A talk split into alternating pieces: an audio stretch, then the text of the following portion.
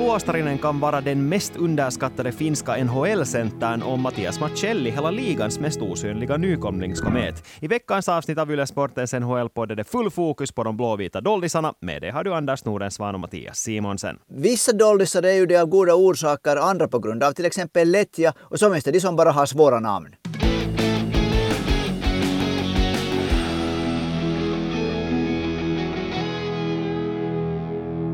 Ja, det som förde in oss på veckans samtalsämne var en fråga som Tumpi skickade in för flera veckor sedan, men eftersom vi har haft fullt upp med att snacka trades och sånt så valde vi att avvakta lite. Men nu ska vi ta ställning till den här frågan som han skrev så här. Vi skulle väl kunna köra ett snack om spelare som hjälper lagen men inte så får någon som helst uppmärksamhet. Och han lyfter fram exempel som Jonas Siegenthaler från New Jersey Devils och Clifton i Bruins. Och det här är ju ett väldigt bra samtalsämne, för om vi börjar med de här namnen som Tumpi lyfter upp här. Så det är ju sant att det här är spelare som är viktiga för sina lag, men som nödvändigtvis inte riktigt får den uppmärksamhet så där rent nationellt som man kanske skulle tycka att de borde få. Jonas Siegenthaler i Devils tycker jag nog att liksom åtminstone på den lokala marknaden där uppskattas väldigt, väldigt högt i, i Devils som ju är ett bra lag. Att jag skulle nästan säga att han är väl nog den backen som man håller som två efter Dougie Hamilton där. Mm, och det är också möjligt och i Boston så finns det ju ändå ganska många namnstarka spelare som av för, förklarliga orsaker eller lättförståeliga orsaker skäl rampljuset. Man har ändå superstjärnor på sitt sätt i David Pasternak, i Brad Marchand, i, i Patrice Bergeron. Att, att nu liksom förstår man ju att det finns spelare som må vara viktiga men som ändå liksom faller mellan springorna. Ja, Boston har ju nog en, det där, har ju nog många, ja, tredje backparet då kanske och sen också i lägre kedjorna sådana spelare som nog gör jätteviktigt arbete men som det där kanske tävlar om samma uppmärksamhet. Men det här, den här frågan fick mig att tänka på att det här är ju ett samtalsämne som väldigt ofta kommer till tas, speciellt i Finland när man snackar om de finländska NHL-spelarna. För om vi nu tar till exempel Alexander Barkov. Det rådde ju konsensus i flera år om att han är den mest underskattade NHL-spelaren i hela ligan. Inte bara den mest underskattade finländaren, utan den mest underskattade centern. Och det handlar bara om att om han skulle ha spelat i Toronto så skulle han redan vara hyllad till skyarna. Och det är bara för att han är i Florida som ingen bryr sig om honom. Men, men vi har liksom kommit förbi det med gällande med Barkov, men det betyder ju inte att det inte skulle finnas finländare just nu som inte för, får den uppmärksamhet de förtjänar. Och just i Florida. Ja, för vi ska genast gå in och nu, vi riktar oss till dig Josche. Vi har sett alla dina frågor som du har skickat in under den här flera veckorna, men helt som är samma sak med Tumpis fråga. Det har varit mycket att snacka om trades och den här spelaren har inte varit aktuell. Men nu Josche ska du få ditt snack om Eetu Luostarinen, för han är ju nog en spelare som passar in på det här temat. Också känd som e- Eetu Luostarainen. Det där. Jo, alltså, om man liksom verkligen då kollar på hur, hur det går för Florida, hur Floridas statistik ser ut, så är Eetu Luostarinen helt vansinnigt viktig för det där spelare för Florida. Han har gjort 16 plus 20 poäng.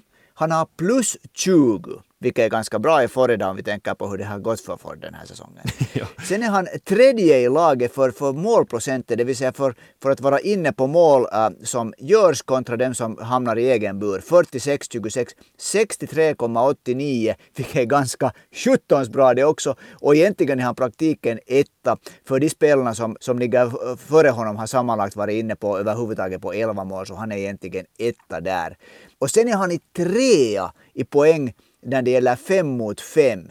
Och då är det bara Matthew Tkachako och Carter Hagi som ligger före honom. Och sen ännu två för mål i fem mot fem, delar andra plats. Verhegi är etta, Tkachak och Luostarinen har båda 15. Så han är helt guld värd för, för Florida. Mm, alltså det som jag plockar ut av all den där statistiken som du rabblar upp här, så det är det att han gör allt det jobb han gör utan att få värst mycket ansvar i powerplay. Det är liksom det där liksom nyckeln här för att lyfta fram exakt hur viktig låstaren är för Florida. Det här är ett Florida Panthers som de tar många utvisningar. De behöver också spelare som levererar i fem mot fem. De har liksom kanske då, no, det här att de tar utvisningar, så det är ju liksom ett kroniskt problem och det är liksom som leder ju dels till det att man spelar mindre i fem mot fem men också mindre i powerplay. Men oavsett, Eetu Luostarin är värd att hylla på alla sätt och vis. Och vi ska minnas det att när vi kom in i säsongen så var han ju i praktiken fjärde centern. Eller skulle tävla om rollen som fjärde center med Eric Stahl om vi tittar på de centrarna som Florida Panthers hade i sin laguppställning. Och nu det där för tillfället så han har emellan varit andra center.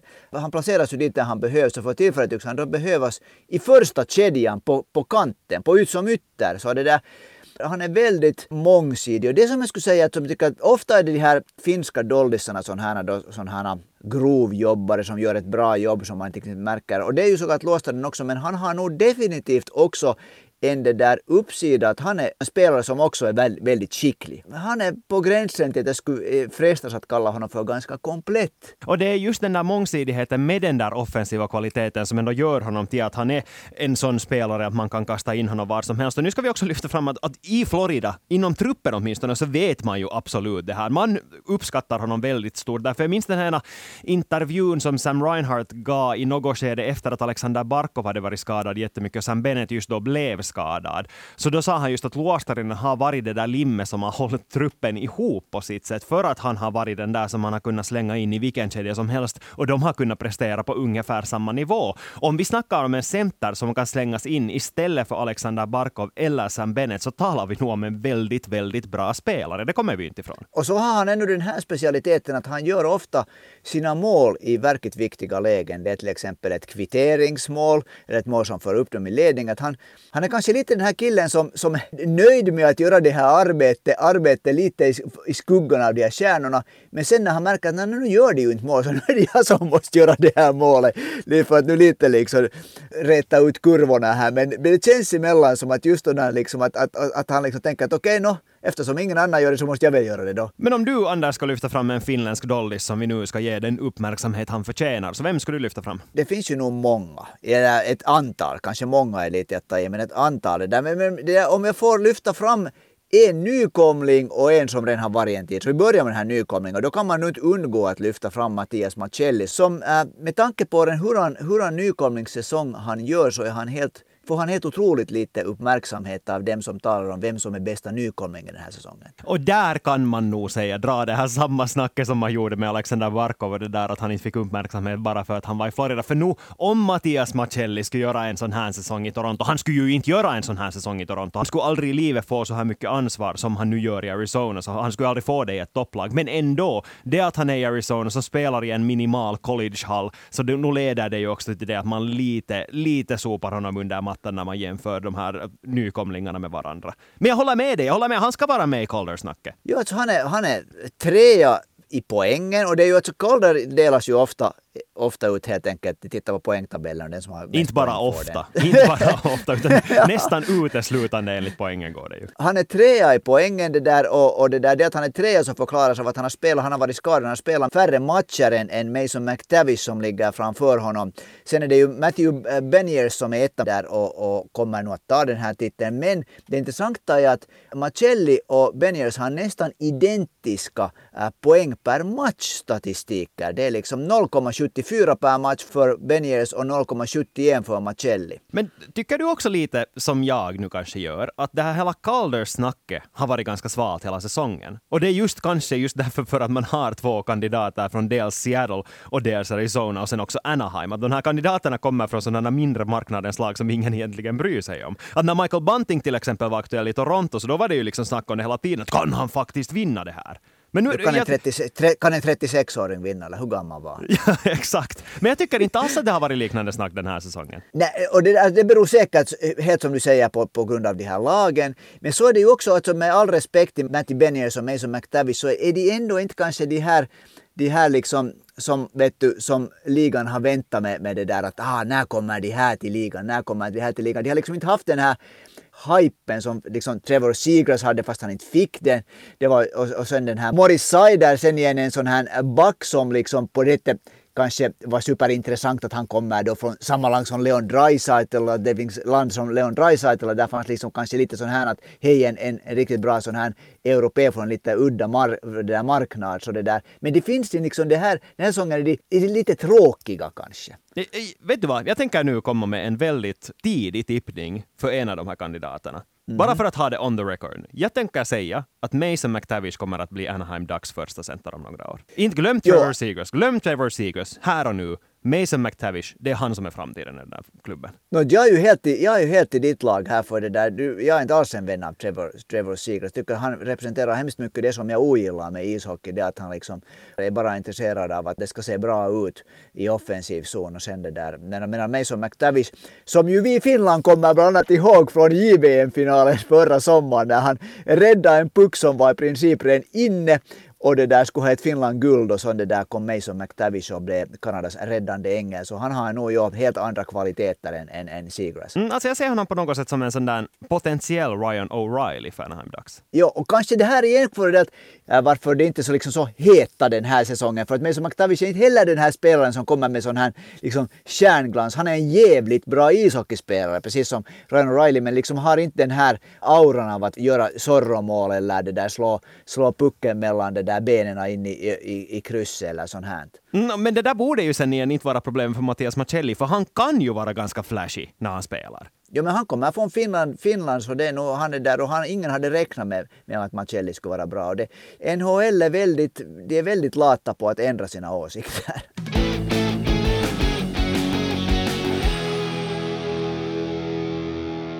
Anders, innan jag låter dig gå vidare med ditt andra namn, för som du redan teasade med att du har, så måste vi ta upp ett annat Arizona-namn, för både Jonas och Sami vill att vi pratar om Juuso Välimäki. Och nu finns det ju orsak att göra det också, för han kanske till och med skulle kunna platsa i den här kategorin nu. Inte i början av säsongen, men nu som en av de här dollisarna som inte riktigt får den uppmärksamhet som de borde. För jag menar att två assist i en match är ju inte alls fy för en back av Välimäkis kaliber. Nej, han är väl den backen för tillfället i den finska interna backpoängligan som är tvåa efter, efter överlägsna Miro Heiskanen. För Välimäki var det ju nog en, en, Det är inte för många som man kan säga att det är en vinst att, han, att, att, att komma till Arizona, men för honom var det nog, för han var ju nog liksom han blev nog helt nedkörd i Calgary av, av den trumpna Daryl Sutter och så det där. Han har fått en ny start på karriären och nu efter att, att, att Jacob Chikrin och, och Shane Gostisbehere träddes bort från, från Arizona så är han plötsligt den Arizona-backen som, som eh, spelar mest minuter. Ja, och nu vet han ju det själv också att det vad han gör just nu är ju spelar för en framtida roll i det första backparet också. För det att han nu visar framfötterna och nu visar att han kan ta de där stegen framåt så ger ju lagledningen tro att han faktiskt kan greja det i framtiden också. Nu är ju Arizona ett sånt lag som knappast någonsin kommer att vinna Stanley Cup innan den här organisationen flyttar till en annan stad och blir mer trovärdig på det sättet. Men deras modell verkar ju helt enkelt vara att vara lite en sån här akademiklubb för lovande spelare och på samtidigt så blir det ju också då för Juuso Välimäki en chans att visa upp sig då för eventuella andra klubbar som skulle kunna bli intresserade senast när han blir en fri agent. Välimäki har det här som, som i mina ögon har han en sån här grej som han måste på något sätt fixa. Och jag tycker att han har en lite fel bild av sig själv som spelare. Så ofta så det där kan det hända att finska spelare lite undervärderar sig själv och det där inte riktigt vågar ta, ta för sig sån här det där. Men att jag tycker att Juuso Välimäki har kanske lite den där att han, jag vill inte egentligen jämföra honom men han är lite samma, har lite samma syndrom som en sån back som i tiderna spelade i NHL som hette Janne Niinima. Jag var, helt, jag var för... helt bombsäker på att du skulle säga Rasmus Ristolainen där. ja, Ristolainen. No, ja, så Ristolainen, Ristolainen är också ett, ett, det där, ett, ett bra alternativ där. Men att, det där, att, att Välimäki måste liksom, skulle jag säga, och jag vet inte riktigt än hur han bak han ännu är, men, han, men det där, jag tror att han inte själv heller ännu riktigt har kommit i balans med det att en hurdan back ska han vara i NHL. Ja, för att om man nu tittar på honom som junior så var han ju just en sån här all-around back som kunde göra lite vad som helst. Det var ju också sån som han var när han kom till ligan då under coronahösten, då när NHL stod stilla och han dominerade fullständigt. Och då gjorde han ju det med puck också.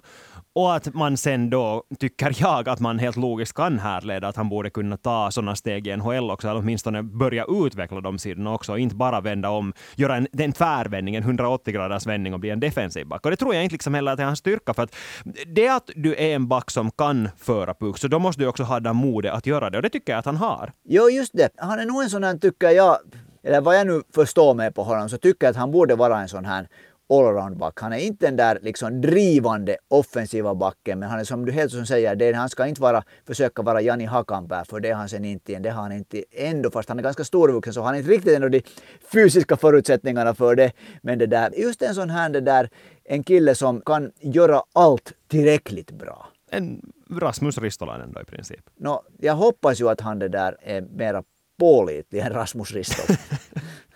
Okej, nog om Juuso Välimäki. Nu får du nämna dina andra namn som du hade kvar ännu, med här, de här finska dollisarna. Nå, egentligen så det där, jag lyfter nu ett sådant på en hemskt lång lista. Och jag skulle faktiskt vilja säga att jag tycker att Kevin Lankinen är lite av en sån här dollis. Han har femte bästa räddningsprocenten av alla målvakter i NHL som har spelat över dussina matcher. Okej, han har bara stått 15 matcher så det är inte hemskt mycket. Men det där 92,6, han har, han har liksom gjort exakt det vad de har velat att han ska göra i Nashville. Och, och, det där. och jag var lite förvånad över att åtminstone verkade som ingen var intresserad av att plocka honom där vid trade deadline. För jag tycker att han är en sån här potentiell diamant. Men han är en andra målvakt? Han är en andra målvakt.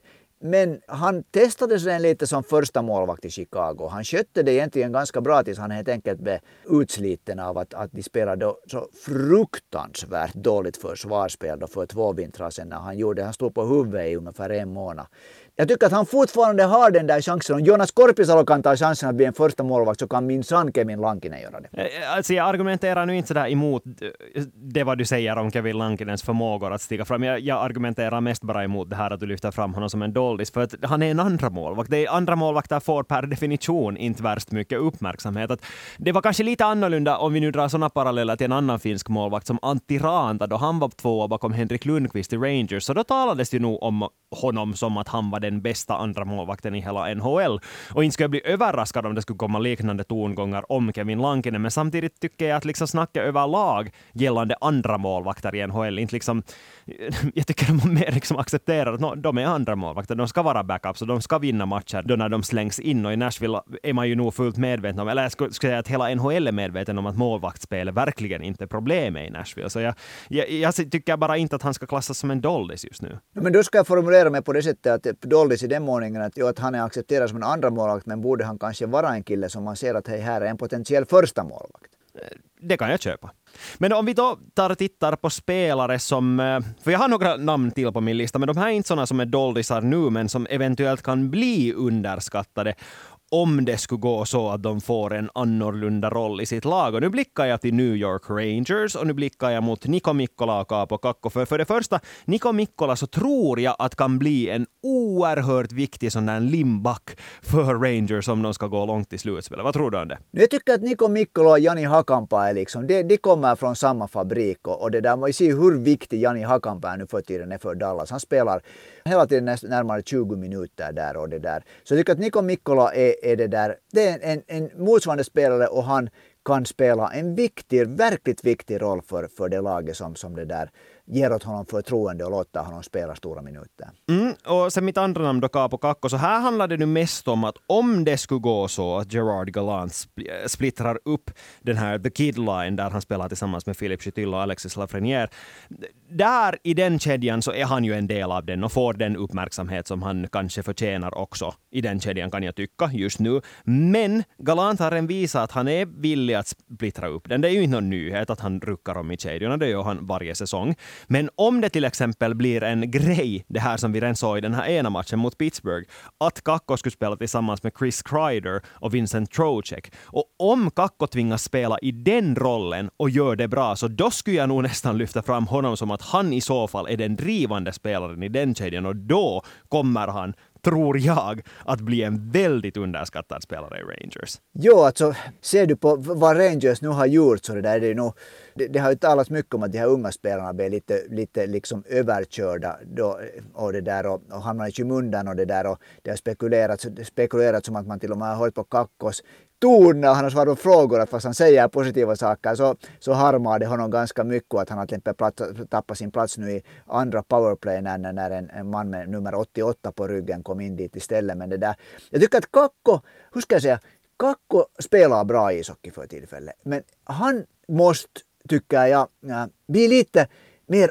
liksom frän och aggressiv och liksom på det sättet liksom kanske lite mer självisk. Att han måste liksom ta det där utrymmet nu för, för han har kapacitet att göra det. Så det där, han måste liksom se till att han inte blir en doldis om vi säger på det här sättet. Ja, men samtidigt tror jag att oavsett om han tar för sig eller inte så kommer han att bli en doldis. Just i och med att Rangers har så otroligt många stjärnor. Mm. Lite sådär som vi började hela det här snacket med, att lyfta fram Boston Bruins som ett exempel där det finns så många större namn än honom, så många etablerade stjärnor före honom i laget. Att jag tror att det skulle kräva något alldeles exceptionellt för att Kakko skulle få en så stor uppmärksamhet att vi inte skulle kunna tala om honom som en doldis i det laget. Nej, men det som, det som behövs är att när det där Rangers gör bra ifrån sig kanske i, i slutspelet, om, om Capo Kakko stiger fram och avgör några matcher. Du vet hur snabbt det går när det är slutspel och plötsligt, plötsligt kommer det där Capo Kakko och blir liksom sudden death hero och sätter in segermålet och sen i nästa match gör han ett plus ett. Så plötsligt så är det där är det där rampljuset på honom. Mm, det fanns ju en tid då Sean Bergenheim faktiskt var en kulthjälte i Tampa Bay Lightning.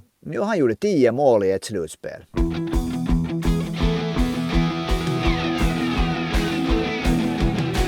Tal om New York Rangers har vi fått in några frågor gällande dem också. Noah skriver så här. Han tycker att Rangers har det bästa laget på pappret, men är det bara så att formen inte sitter just nu? Och Sebastian undrar i sin tur, kommer Rangers att vara den här säsongens Florida? Alltså väldigt bra på pappret, väldigt bra i grundserien, men sen en flopp i slutspelet. Det är ju frågor som vi alla sitter och väntar på, just det här svar på. Att var det för mycket? Behövde de ännu ta in Patrick Kane där? Liksom, har de för många? Det är när det, den här klassikern när det bara finns en puck som man spelar med. Så det där, kan de svetsa samman det här laget? Så det, det, där, det här är som sagt, det är ju bara att, vad man tror för tillfället. Och jag tror ju faktiskt att um, Patrick Kane har kommit till till New York för att han vill tävla om att vinna Stanley Cup en gång och han är så erfaren att han måste väl liksom foga sig in i det sättet som Rangers spelar ishockey och inte, inte vara alltför mycket liksom tänka att han kommer med gamla meriter. Så det där, jag tror nog att Rangers blir tufft i slutspelet. Men det blir många lag på nästa konferensen. Jo, det är just det. Jag, jag har läst många artiklar där andra eller ska vi säga sådana eh, några anonyma personer från andra lag, klubbchefer och sånt som har tyckt till, så ifrågasätter lite att är det här ett sånt lag som nu är byggt som ett all-stars-lag, där det inte liksom finns det där försvarsivern. Och det, just det där som du nämnde också, att kan Patrick Kane faktiskt forma om sig så mycket? För vi har talat om det redan tidigare, att han är en sån spelare som spelar mycket offensivt, inte lika mycket defensivt. Vladimir Tarasenko är också en sån. Och det här orsaken kanske till att, som jag ser det, att det inte fungerar just nu, så det handlar ju ändå om det att för både Vladimir Tarasenko och Patrick Kane, så nu ska vi komma ihåg att de har tillbringat hela sina NHL-karriärer i en organisation och vant sig vid ett visst sätt att göra saker. Så nu måste de helt enkelt anpassa sig till något helt nytt och det tar sin tid. Det tar sin tid att komma in i ett lag som vi ska minnas att är, är väldigt samspelt. Det här är ett Rangers som inte har gått igenom särdeles stora förändringar under de senaste säsongerna. Det är väldigt ett sammansvetsat Rangers som man sen kommer in till som en stor stjärna med enorma förväntningar förväntningar. Så nu, nu tar det ju sin lilla tid. Men nu ska jag också tro att de alla väntar sig att senast i slutspelet ska, så ska spelet klaffa. Alltså mitt recept för Rangers om det där, om Gerard Galant nu lyssnar på oss och det där så är att det där kidlinen ska han inte mixtra med allt för mycket. Det, det är en kedja som kan bli lite som Rangers identity line liksom. Låt dem spela ihop och ge till den tillräckligt med ansvar. Det blir resultat. Och sen det där har de ju en bra backtrupp nu. Och den måste fungera. Och sen kommer vi till det här liksom att om Igor Sjestjorkin når den nivå som han, han har som i sig så då kan Rangers gå hur så långt som helst. Om inte han är speciellt bra, så då går det inte långt. Det här är egentligen, de har alla de här stjärnorna som de har plockat in och allting, men Igor Sjestjorkin är en nyckelfaktor. Jag skulle sen säga att han inte är det. Ja, då har jag annan åsikt. alltså, jag tycker att det här Rangers är byggt nu att göra fler mål än sina motståndare. Inte att släppa in färre mål. Utan det är ju en nyansskillnad när man säger det sådär. Att de vill göra fler mål än vad motståndaren gör. Och de ska ta mig tusan också lyckas med det med tanke på de där spelarna som de har. Men det handlar bara om att få det att sitta. Så då är Sjestorkin inte en lika stor nyckelroll. Ja, men när jag är annan åsikt om det här, för att just de här två första kedjorna i, i Rangers, så som de nu kommer antagligen att vara byggda, så de kommer att vara kedjor som på ett sätt spelar med hög risk och, det där, och kontrollerar pucken, men de tappar också puckar. Och då kan det bli sådana här anfall med två mot en och, och det där, ganska mycket sånt också. Det kan också bli ganska mycket det där spel, spel i boxplay. Rangers tar ganska mycket utvisningar. Så jag vill nog hävda att målvakten är nog eh, i dagens NHL, det har nog alltid varit det, men det är liksom målvakten är helt hyperviktig. Sebastian och Jonas undrar vad som har hänt med Caroline Hurricanes. Två matcher utan mål, framåt alltså. Jo, så gjorde de. Var, de hade två matcher en vecka tidigare var de gjorde väl 12 mål på två matcher, eller var det 13 mål? Så det där. Jag, jag skulle nog inte, jag skulle nog inte ännu riktigt trycka på det där. Och jag såg båda de här matcherna och jag ville ju inte tro att de där puckarna inte gick in. Och man kan inte bara säga nu att det var liksom oskicklighet och de inte har de där snipers som, som, som sätter in puckarna. Det var nog det var nog också helt enkelt oflyt och, och stolpar ut. Men nu är det ju lite roligt att det sammanträffar exakt samtidigt som Jesse Puljujärvi börjar spela för laget. Ja, alltså det är nästan så att just att vidskepliga människor så att han kom som en svart katt över vägen där. Puljujärvi har ju nu fått spela tillsammans med Sebastian Aho. Ur hans perspektiv tack vare, men nu är det ju synd ändå att Andrei Svetjnikov har en skada i korsbandet och till och med kan missa resten av säsongen. Och här är nu den stora frågan som också Noah ställer åt oss. Kommer Puljujärvi att få fortsätta spela tillsammans tillsammans med Sebastian Aho? Förhoppningsvis så såg det där, så Rod Brindamore samma som, som, som det där jag såg när jag tittade på den här matchen när Puljärvi och Aho spelade hela matchen ihop för det där, eh, det skulle ha kunnat bli flera mål. Det, det där, de spelade väldigt bra ihop och den här kemin fanns ju nog där. Det var liksom, Puljärvi var lite för het på gröten. Jag skulle säga att Hoppas han nu får försöka åtminstone fyra, fem matcher för det där. Det kan liksom bli någonting. Ja, alltså när vi talade nu tidigare om att det krävs en viss omställning för att anpassa sig för till exempel Patrick Kane och Vladimir Tarasenko, så känns det ju nog som att det har varit tvärtom för Jesse Puljärvi. Att genast när han fick spela, till och med i fjärde kedjan tyckte jag att det såg jättepositivt ut. Att spela i fjärde kedjan så är ju det vad det är. Då ska du förväntas liksom jaga puck och spela fysiskt och med hög intensitet. Och det tycker jag att han gjorde ganska bra. Men sen dessutom det här, helt som du också säger, att nu verkar det ju sitta som hand i handsken att han får spela tillsammans med Sebastian Aho. Jo, sen var Seth Jarvis, den tredje länken i kedjan, lite, verkar inte så hemskt nöjd över att Aho och Pullervi sitter och talar finska tillsammans. Det är ju, för, det, är ju det här eng, engelskspråkiga världen, de tappar ju helt konceptet när de inte förstår vad människor talar. Ja, då måste man ju förstå det på sitt sätt också. Men samtidigt måste det vara ganska skönt för Puljärvi också att faktiskt kunna diskutera saker och ting med en kompis som Sebastian Aho istället för att bara sitta och få skit av Conor McDavid för att man missar en passning. Typ. Jo, det är nog det där alltså. Jag tror att man inte kan överskatta den här psykiska delen av det här, vad det betyder för Puljärvi att se liksom människor som gillar honom i omklädningsrummet. Men på tal om Conor McDavid, Jonas undrar vad är det som gör honom så överlägsen i NHL just nu? Och vilken NHL-legendar skulle han, man kan kunna jämföra hans spelstil med? Och jag vet inte om man kan jämföra hans spelstil med någon, för jag tycker det som gör honom så det där, så i mina ögon åtminstone så speciell är ju att han spelar ju på ett sätt som är liksom den här moderna ishockeyn. Att han, alltså jag skulle säga den största enskilda saken liksom som helhet är tempot han spelar med ett sånt rysligt tempo. Det är inte bara skridskohastigheten, men han har ju den här kunskapen att han, hans armar och ben arbetar i olika takt. Och det är inte, det är inte ens 10 procent av alla elitspelare som klarar av det. Nej, framförallt om vi nu fokuserar på skridskoåkningen som så jättemånga gör, så är det framförallt de här tempoväxlingarna som han klarar av att göra liksom helt i ett hui i princip växla ner, växla upp. Och det är jätte jättesvårt att försvara. För alla som har varit i högt skridsko vet ju hur svårt det är. Jo, och, och alltså ska vi säga, jag just, just skulle säga att när han, allt vad han gör är i grymt tempo, vilket ju kräver hemskt mycket skicklighet också när det gäller att hantera pucken.